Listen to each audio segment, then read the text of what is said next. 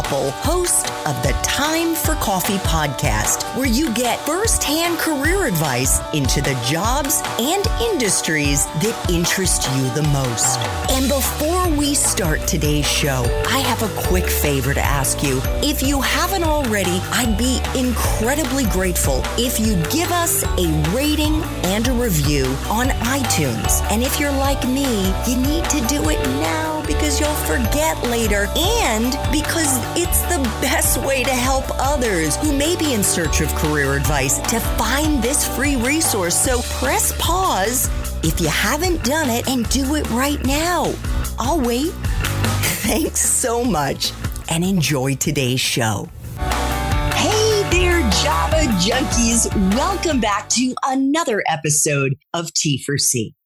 If you're interested in learning more about grief counseling or what it's like to work as a minister, then this is the episode for you because my next guest earned her master's in divinity from the Chicago Theological Seminary, is an ordained United Church of Christ, also known as UCC minister, and a certified grief counselor. But before I introduce you to Melissa Douaire, I want to make sure you've signed up for the Java Junkies Journal. That's Time for Coffee's newsletter that comes out really about once a month. It's packed with career insights and inspiration, as well as tools to help you level up your job search and your career journey. Just head over to the Time for Coffee website at time, the number four, coffee.org, and the sign up box is right there. Now, my Java lovers, please grab your mug and take a chug of your favorite caffeinated brew because it's time for another caffeinated career conversation. And my guest is Melissa Douaire, an ordained United Church of Christ minister and a certified grief counselor. Since Melissa's mother's death in 2005, she has been passionate about helping those who grieve and supporting them through their journey. Four years later, in 2009, Melissa became a Stephen ministry leader through her work at the United Church of Christ Church. She's trained those who work with others and supported many within her UCC church family during their most challenging days. Melissa is known and recognized for her gifts as a compassionate listener, a faithful optimist, and knowledgeable confidant earlier in her career after earning a master's in education from the University of Virginia and a BA in education from DePaul University. Melissa taught in elementary school and worked with diverse populations. She's also taught English language acquisition at the college level. Melissa teaches right now through webinars and facilitating retreats as well as speaking engagements her passion is to acknowledge and address the grief that we will all eventually experience, understand the impacts of loss while gently helping others walk through their dark days into the light of hope. And if you are interested in learning how to break into ministry, break into this field, Check out show notes for this episode to see if Melissa's Espresso Shots episode has already dropped. Melissa, welcome to Time for Coffee. Are you still caffeinated and ready to go? I still am drinking my coffee. It's okay than when we started, but it's That's right. We just finished recording our espresso shots episode, and I never asked you what kind of coffee do you drink in the Douaire household? I'm the only coffee drinker, believe it or not, but it's a Starbucks, Pike's Place. Oh, very nice. Okay, you are the only coffee drinker, really. Are others tea drinkers or they're just not into caffeine? They're into um, maybe Diet Coke. we used to be into Diet Coke in my family as well and have kind of transitioned out of that with my husband, at least, into iced tea. But I am, oh my God, such I'm enough of a coffee drinker for like a household of 10. Oh. so Melissa, I was thinking before we get into what you have done as an ordained UCC minister and certified grief counselor, for those who may not be familiar with the United Church of Christ, the UCC, which to be honest, I know I've heard of it, but before I started preparing for this interview, I was like, hmm, I wonder what makes the UCC unique. And I, I had to Google it myself. Could you please give our listeners just a quick overview? Sure. The UCC is the far left progressive side of Protestantism. It's always had this progressive lens of, I think it was the first male black minister, the first ordained women minister. And in 1957, there were four different congregations that came together, but one of our founders were the Congregationalists, who were the Pilgrims. So we go way back. but now we're here as it's one of the smaller denominations, but it is very passionate about inclusive theology, right? We have this radical stance that that says God loves everyone. so that's that's where we are. God loves everyone, no matter their sexual orientation, how they self-identify, the color of their skin. What else would you uh, put in there? We call that our open and affirming designation. So, yes, there are women clergy, there are gay clergy. We try to be inclusive of everyone, regardless of their mental capabilities, sexual orientation, gender preference, it's all in there because we believe that we are all the beloved of God. It's really beautiful. And you mentioned 1957, just again, for those who may not be familiar with UCC, the UCC was formed in 1957. So it's a quite a young denomination. It was formed in Cleveland, Ohio, and it involved the merger of the evangelical and reformed church and the congregational Christian churches. And I believe there are about a million members today. Is that about right? Correct. That was what Wikipedia had told me. So just ground right. truth that. the, the merger of these four traditions is what brought us together. So, Melissa, there are obviously a lot of people who join churches, but only a small handful of them decide to become ordained. When and why did you want to become a minister? Well, it was very much tied to my grief journey with my mother. And when I was with her at her deathbed, I was recognizing this very sacred space. And I could feel an energy, a presence of God. And it it just it deepened my faith. And having that moment of saying goodbye to her was profound and, you know, I walked into her bedroom, and at this point, she wasn't able to speak after a 14 year battle with breast cancer. And I, I kissed her goodbye, you know, one time for each of my children. And I said, I am going to make sure that the kids remember you and you will always be Nan and always a part of their life. And then, of course, I've apologized for being 12, something she never had forgiven me for because I was such a difficult adolescent. And then I said, Don't forget to blink the lights, which is what her mother had done when she passed away. Days later, the lights started blinking, and my mom said, Has that ever happened before on that chandelier? I'm like, No. She's like, That's my mom. She's in heaven. And we went on. So I said to her, Don't forget to blink the lights. So after I got the phone call that she had passed away on December 26th, right after Christmas, I came back to my parents' home and there was this beautiful grapevine tree that was covered in 2,500 sparkling lights that was out in the yard. And I was in my mom's bedroom and I was talking to her.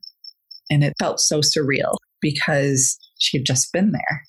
And then a strand of light started blinking at me. And I called my dad and I said, Dad, you have to come in here and see this. And it was such an affirmation that there's something more beyond this world right? The body dies, but the soul lives. It's this energy source. And I had to make sense of this. And when I went back home to my place in Chicago, I wasn't with that community that was grieving my mother. I was isolated. And I had such a difficult time in my grief because I had three young children. My father was distraught, and I was not grieving for myself.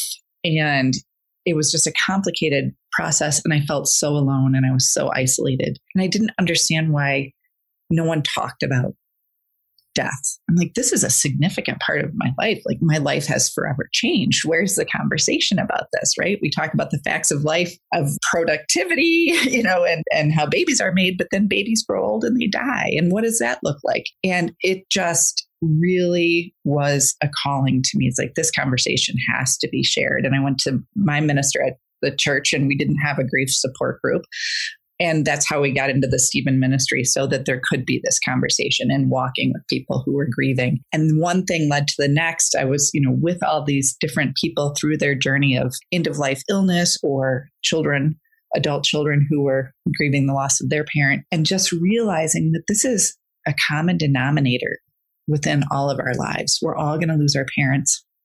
We're all going to lose friends. It's just so much a part of life. And so, how do we move through it and what's going to sustain us? And so, that's where all of this energy came from and this passion, because I don't want anyone to ever feel as isolated as I did. And they don't need to, because there is support, there is compassion. And ironically, there's the people in your lives that you think are going to be there for you sometimes aren't. And that feels like a whole nother loss as well. And then there's this beautiful surprise of people you didn't think you knew that well, but they have been through something and they come out of the woodwork and they hold you. So there, there's that yin and yang going on. But I want to make sure that people are supported. We have to get this grief conversation normalized and we need to be sympathetic to the symptoms and the feelings and the behaviors of grief because when you are freshly grieving, the world moves too quickly. You're not able to concentrate. You're not able to focus. You're irritable. You're not able to sleep or eat or, you know, all of these patterns are disrupted. And if we attend to those gently, early, we're going to have a healthier grief and process the grief in a healthier way rather than denying it and burying it and that's that's when bad things happen right when we shove it under the rug where you get substance abuse and alcoholism and we think we're burying it, but what happens is it's actually growing and it's growing teeth because it will come back and bite you at a very inappropriate time when life is stressing you out in other ways. So that's what I'm trying to help people avoid because there's just the attention and the normalizing of it. I think 80% of people don't need clinical help through their grief. They just need to be witnessed and held. Mm, so powerful before we started this interview, considering the audience who are listening right now, college students and young professionals, and some of whom may have just graduated. We're doing this interview in early June 2021. This is graduation season. You said to me, and in fact, you have a son who is graduating in two days, that graduation for this cohort of students, and certainly in 2020, is also a process that can involve grieving. What advice do you have for these young people who experience the pandemic and are also experiencing one of the biggest transitions that they will have in their in their lives? Yeah, I think name it. Name the losses because there's this expectation that when you're graduating, you're just so supposed to be so elated and so crazed with optimism. And it's it can be that and there are absolutely moments of that but it's also moments of goodbyes loss of normalcy. You're moving out of a house that you'd been in. You you're moving away from friends that you've acquired right? There's a lot of things that are going to change. And by naming those changes you are giving them air and people are able to witness it right sadness that you're leaving friends. It's okay, right? This graduation, this expectation that we have to be so positive about it, it's okay to sort of lament the things that are going to be lost. And it's okay to have this anticipatory grief of the unknown. And even if you have a job, you're still moving to another city, you don't know what it's like to work 40 hours a day after a college 40 hours a week i hope or, or, or a week i'm sorry yeah there are some areas of finance where it may feel like 40 hours a day 40 hours but that just that change alone of sitting at a desk and trying to concentrate for 40 hours a week is very different than the lifestyle that you've had so there will be sort of loss of what you've had as you transition into this new frontier. And that's okay. And it's okay to say it right? That you don't have to keep this hyper facade of, of optimism and enthusiasm. And of course, it's going to be there, but there's scary things that are out there as well. And it's important to name them. And if you name them, people can support you through them. So, by naming it, what does that look like? It says, you know, I'm really, I was really excited to graduate, but now I'm really going to miss my three best friends who are now scattered all over the country And I'm nervous about going to find a new apartment and living by myself. What if you have graduated and you were in a sorority house with 70 girls, right? There was always someone to talk to and a great way to procrastinate. You just walk out in the hallway with a bag of chips and there's somebody around. So it's going to be different living by yourself and just acknowledging it. If you acknowledge it and name it, you can attend to it. If you keep it dark and don't identify it, then it's it's going to be messed up in your head. It's going to be this like knot of yarn and you're not going to know what you're feeling. So I just pull, just pull that thread and try to figure out and use specific words, right? If you're angry, what is it really angry or are you frustrated? Are you scared? Are you tentative, right? So using that specific language and then people can hold you in that space. Thank you. So, how long ago did you become a minister? And then what was the period of time between when you became a minister and when you decided to become a certified grief counselor? So I came to ministry late in life, and as I was 2016 is when I graduated from seminary and then was ordained that October. And my first job in ministry was at my home church, and my primary focus was pastoral care because right that's what brought me to it with the Stephen ministry. That's what I like to do. I like to hold hands and do the one-on-one. And that was a beautiful experience. And I was there part time and I was just starting to outgrow my role. I wanted to do more. I wanted time up at the pulpit. I was gaining my confidence in the role behind the collar. And I took a position as a sole pastor for an interim period. So I get to do it all, right? And that was really wonderful and validating. And then my husband and I decided that we're moving. And as you mentioned, the UCC is not very large. There's not a plethora of churches everywhere, but we were determined to come to Boulder. And there's two churches here, but they're both well attended by wonderful ministers that I've met. And it's like, okay, I need to pivot, right? That's the word of the pandemic pivot. So, what am I going to do that feeds me and I can do good? So, before we left Chicago to come to Boulder, I had reached out to the community college where I was working. I said, Would you mind if I gave a webinar to faculty as this pandemic's unfolding? This population of young adults is going to be experiencing death and they probably never have before.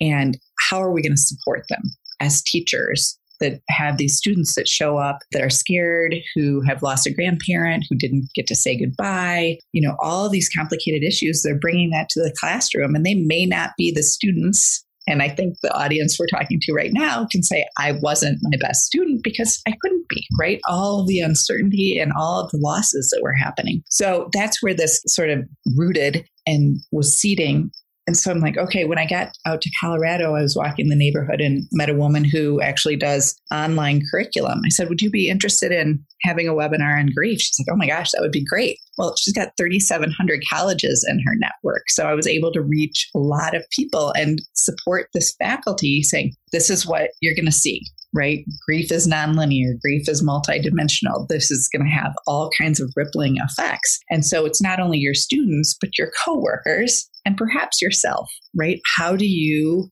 deal with this when you're grieving because of all of the symptoms and behaviors that are happening to us? And so that it's just been building. And so I started this company where I'm like, if I can say it to one person, which I used to do, holding hands, or I can say it to 10 people, I can say it to 100, I can say it to a 1,000, I can say it to a million, right? Because we all need this conversation that's not happening because we're grief adversive in our culture. We don't want to talk about it. Just it's not going to happen. Deny deny deny. We sip from the fountain of youth. We all think we're immortal and that's just not the reality. So i think we're going to be healthier if we talk about it. And so that's my platform now it's just getting out there and talking about grief and particularly in the workplace because that's where most of us spend our time right 40 hours a day or 40 hours a week we're there and that's going to impact our performance, but it's also a big part of our social lives, our social support, and what we need. And our performance is tied to it. There's all these different aspects tied around grief, whether it's death related or the griefs of the pandemic that were non death related with our loss of community, our loss of normalcy, our loss of toilet paper, right? There's different things that were happening that upset our change. And I think when we frame the language as loss, And one of the words I like to offer is bereavement, which means literally to be robbed. I think it's important for these college students like to say, I was bereaved of a senior year. I was robbed of my senior year and how empowering that is and how it's more of a common lexicon, right? It empowers you to say because we think of grief as a single emotion that constitutes self pity or weakness or just, you know, it's diminutive. But to be bereaved, to be robbed, right? There's that sense of injustice of what we expected and what didn't happen. So I offer that word to your population because it, it really does help in the naming of what's been lost. Mm, that was amazing.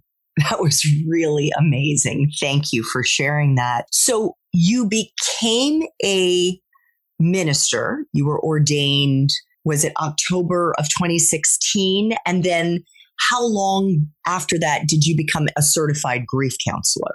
The certified grief counselor I did last summer because I had given that webinar, I'm like, you know what, I can I can bulk up my credentials in this specific area. So while I was new to Boulder and, and lockdown without knowing anyone, I just stuck my nose in, in the books and, and became a grief counselor through an online course. And it was a lot of skill set that I'd already had from ministry, but I think that credential is important to people. So that's newer, but it was just kind of affirmation of things that I've been doing.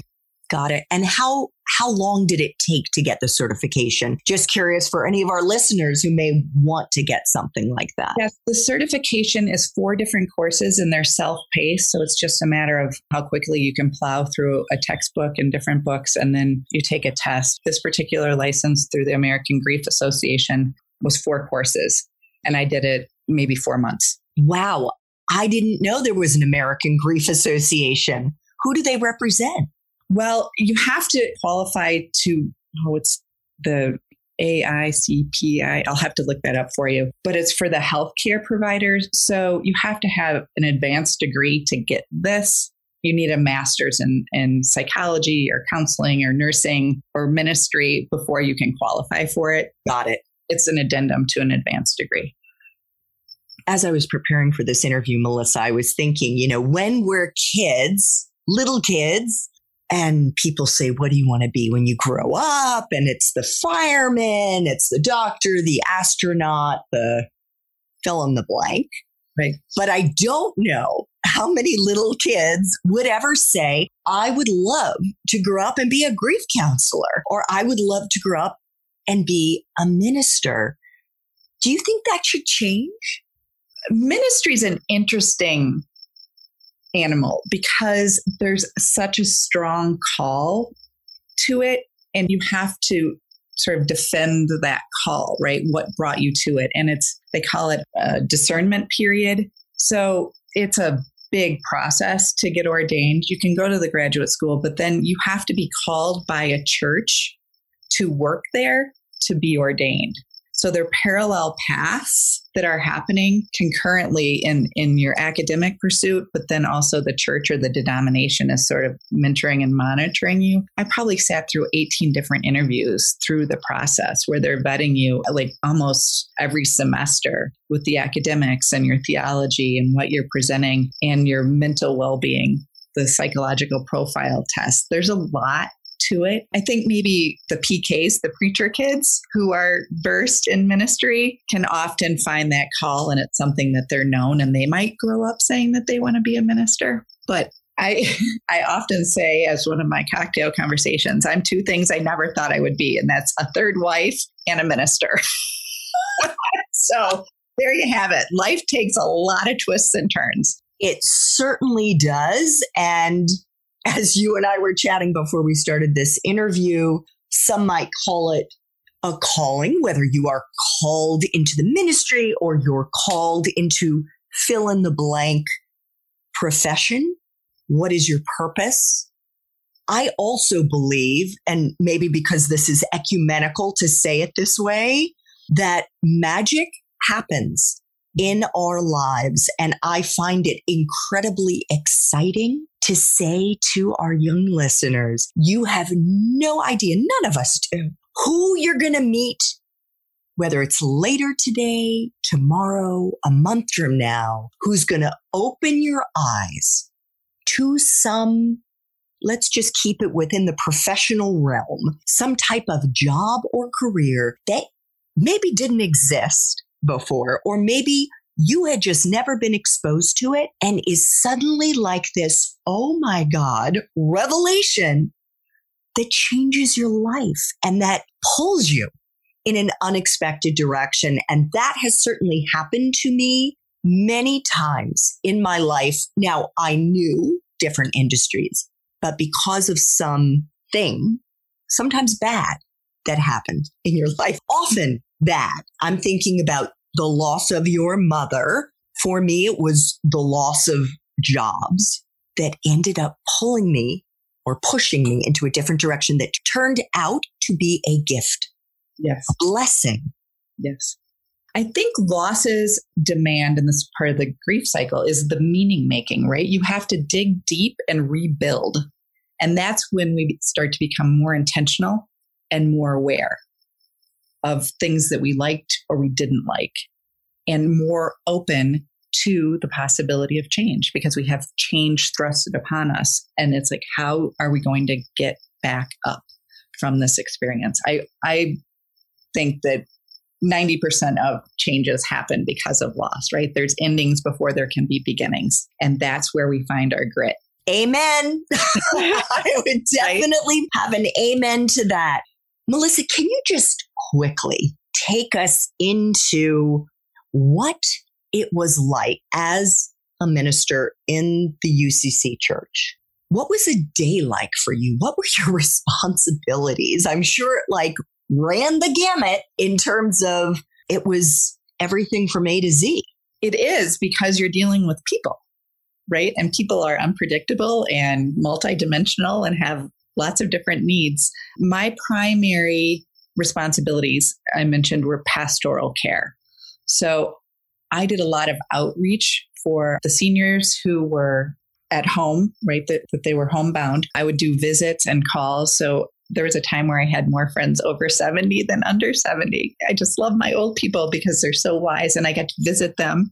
That was a big part. A lot of notes, a lot of follow through, follow up on situations. If they were in the hospital, I would go and visit them. When they were home, coordinate that. A lot of work with funerals and supporting the family through that and planning the services, which I actually love doing funerals because families would come to you and, and you'd say, Tell me about this person. Tell me about your mother and you get these beautiful stories and you really start to learn who this person was and the legacy that you can offer to the family, right? What's going to keep you going. And it's just a really beautiful process that you're there and you're creating this service for the family, right? The deceased is gone, but this is how are you going to hold them and lift them up through these dark days? And what are you going to give them to hang on to? That was a big part of it. And also the pastoral prayers that in our church we would give probably a five minute prayer starting with you know for the world for the community and then for people. And it, we had this beautiful jazz pianist who would play melodies underneath it and it was just so powerful. You could you could feel the congregation sort of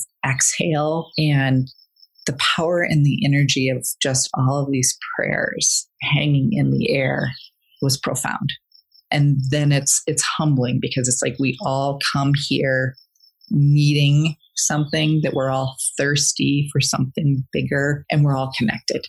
And that was really just a beautiful aspect of Sunday morning. But like I said before, it's such a privilege to walk with people and have them offer their vulnerability to you and tend to it so carefully, right? Trust is fragile. And so you hold that safe space and you're trusted with some of the most painful experiences of anyone's life we were chatting during the espresso shots episode about how potentially really draining this type of work can be and the importance of self care.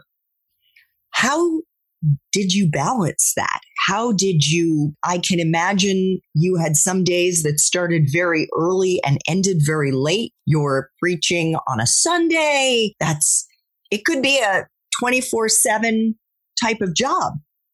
You could be working there, 40 there, hours there, a day.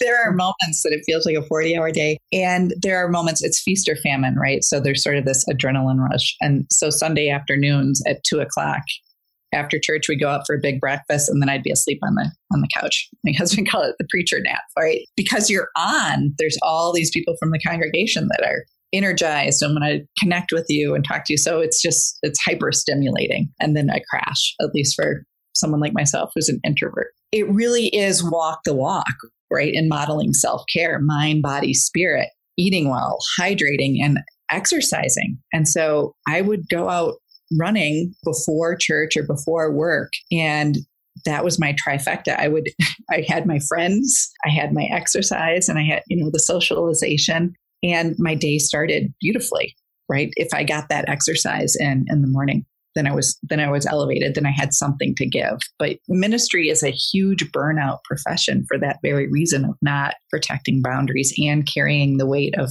of so many people. So, you know, that's something that's always up front as you know continuing ed credits like how do you take care of yourself and really kind of helping ministers do that and i think i mentioned before there's sort of this academic lean in ministry a lot of people are big readers so they'd rather sit and read rather than get up and run but it's it's both you gotta you gotta have both it's got to be about balance so interesting that you said you're an introvert Yes. I would have expected that this profession would attract extroverts. Oh, I think disproportionately most ministers are introverts. 100% because you can get up in the pulpit and you can preach, right? It's where you get your energy. And you and I would say I'm probably more of an ambivert, right, which is 50-50. But the church that I was at, I would say 80% of the staff was an introvert. We'd all like go into our offices and read and write. because it is a very, at least in the congregational tradition, it's always been a very heady discipline, right? It's been about the academics and the studying because in this faith tradition, it's about asking questions. It's not about accepting answers. It's really about kind of tearing it apart, you know, just chewing on it. And that's where you get this intellectual prowess thing that's happening. Oh my goodness. I love that. Love that. I'm so glad you brought that up. So, Melissa, let's Let's flash back quickly to when you were in college. You went to DePaul University and you got a BA in education. Did you know what you wanted to do with that degree when you graduated? Not only was it a BA, now I went to college, I graduated in 1991, and it was almost like BA slash MRS. That was the expectation. And my parents were both first generation college students and then mastered. My dad has a law degree, and they said education is the only thing that can never be taken from you. And they were adamant about our education. But also the pragmatics, which my mom, bless her heart, it was the best advice she could give. She's like, you need to be a teacher because it will offer you the most security. If anything happens to your husband, you can teach and you can still raise children. And it's the most flexible because you have the summers off. Well, by the time I graduated and got into teaching, it became the least flexible, right? She had no idea the internet was going to come along or flex time or, you know, telecommuting. Because when you're teaching, you can't even go to the bathroom when you want to. And I, I appreciate her pragmatics, right? That that was what I should do. And my father was a banker and my brother is a banker, right? It was just like this is, and we had a very limited menu, right? We just didn't know what else was out there. And I think that that's what's so exciting now for, for this young adult population is they know they're going to do something for a little while, but not forever. And that's, I'm with them, right? I'm just cutting my teeth on this new career and how exciting that is. And I, I feel the energy behind all of these different options. While it can be overwhelming, it's also the possibility of this networking and finding these niche type of things that didn't exist is where the energy lies. This is this is the exciting part of it. So did you know you were going to be a teacher when you graduated? So after my student teaching, I really did not want to be a teacher because there was a situation in a school assembly, which I've never told this story before. And someone sneezed, and I had this glob of snot in the back of my hair. And I'm like, I can't do this. like, I don't want to be a teacher. So I graduated and I'm like, I don't want to be a teacher. I'm not, I, And my mom's like, fine. Like I was really struggling. I did not want to go into teaching. And on an off chance, I applied to be an intern for a congressman from our home district. And so I ended up, and this is 1991, there was a recession going on. So at the time, it was just take whatever you could get and figure it out later. So I packed my car and drove to Washington, D.C. without a house and knocked on a door and ended up meeting this woman who grew up 20 minutes from me and our parents knew each other. It was crazy. We're still friends and took this job on Capitol Hill as an intern and then worked there three months. And they ultimately hired me as the executive assistant for the congressman, which was bizarre. Talk about like how the universe opens. I had never taken a poli sci class and here I am on the Hill walking the corridors with the most powerful people in the world. it was amazing. I love that. And I love the fact that I was a poli sci major. I did intern on the Hill, but I never really used the degree. And that's why I say your major is not the tiny house that you're going to be forced to live in for the rest of your life. Instead, it's the foundation of a professional skyscraper that you're building over the course of your life.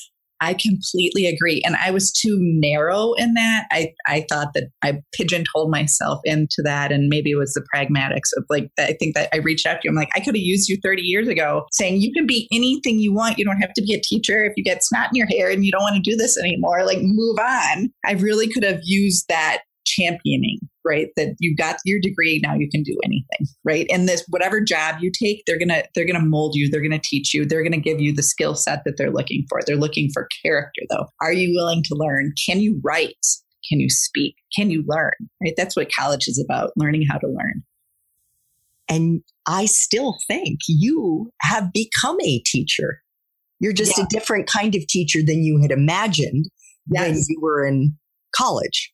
Correct. Correct. It all comes back, right? It's full circle. I'm old enough that there's a lot of circles in here. And ministry is very much about teaching, right? When I applied to seminary, I was like, okay, this sounds really weird. I have a background in teaching. They're like, okay, well, we talk about Jesus being a rabbi. Rabbi means teacher, right? It was not as disconnected as I thought. And really, life is so much about teaching, regardless if we have that formal title or not. We're all teaching and informing one another. The world is a classroom.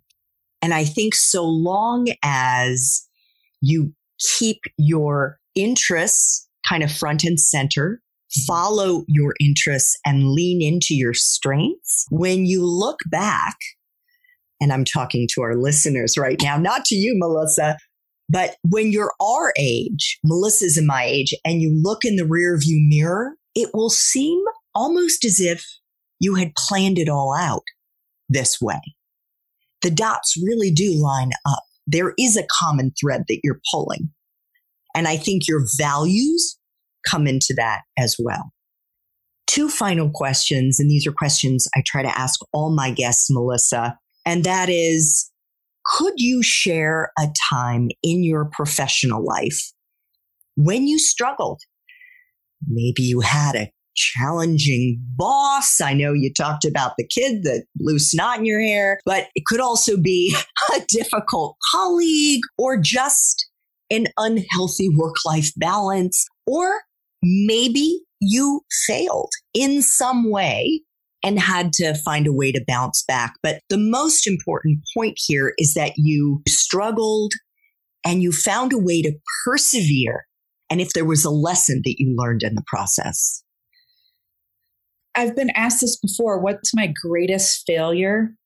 And this is kind of out there, but the greatest failure I had was not believing in myself because I wasn't fitting the boxes in the way that I thought we were supposed to. Back to your major idea, right? And my career challenge was I did not protect my career when I stayed home to have my children. So I worked the first year my son was born, and then I was off for 20 years. And I did not protect my career in terms of my earning ability. And what was deteriorating in that was my self confidence and I would dabble with other little things. I was frustrated. You know, I had all different kinds of jobs. I was tutoring kids. I was a photographer. I was just trying to do something and get my hands around something because I had all this mental energy that needed a place and I wanted to interact with adults. And I was at home with three little kids. And I don't begrudge that choice at all. Having raised my children, I felt like I was the best qualified to do that.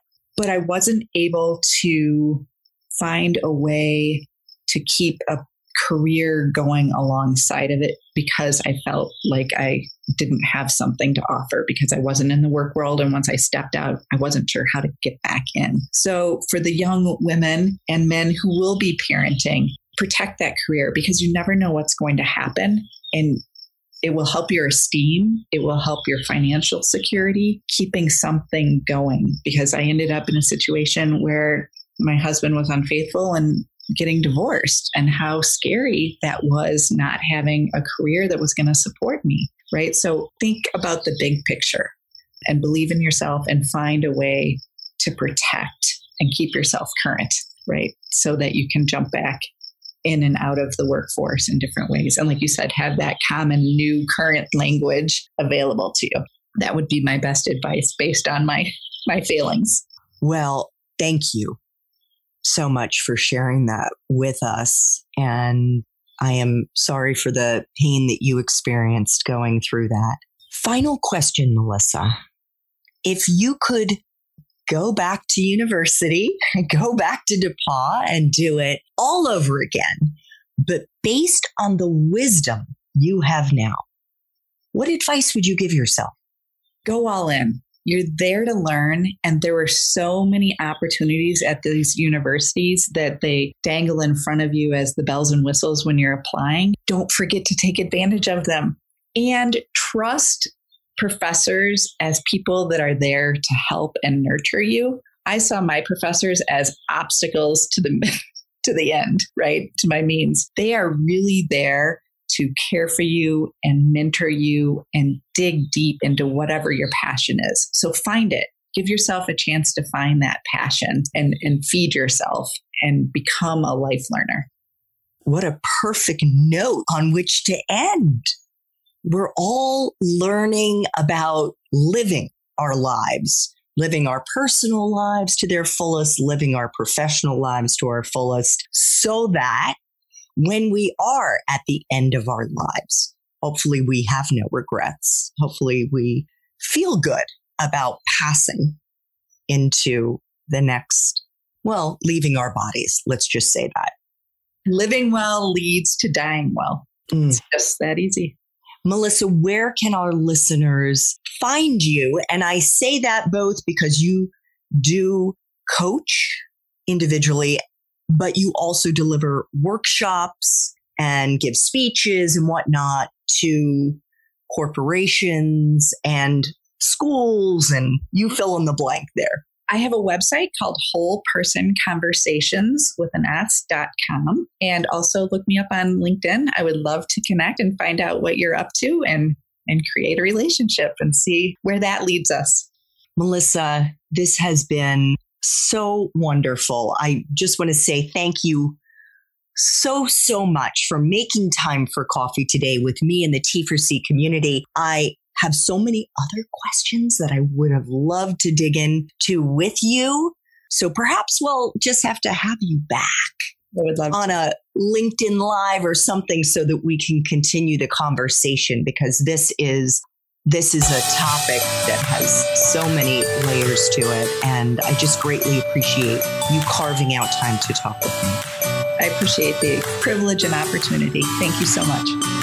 Thanks so much for listening to this latest episode of T4C. And if you're interested in learning more about my coaching services for confused college students and recent grads, feel free to check out the Time for Coffee website under the coaching tab at time, the number four, coffee.org, or text me at 202 236 5712. That's 202 236 5712.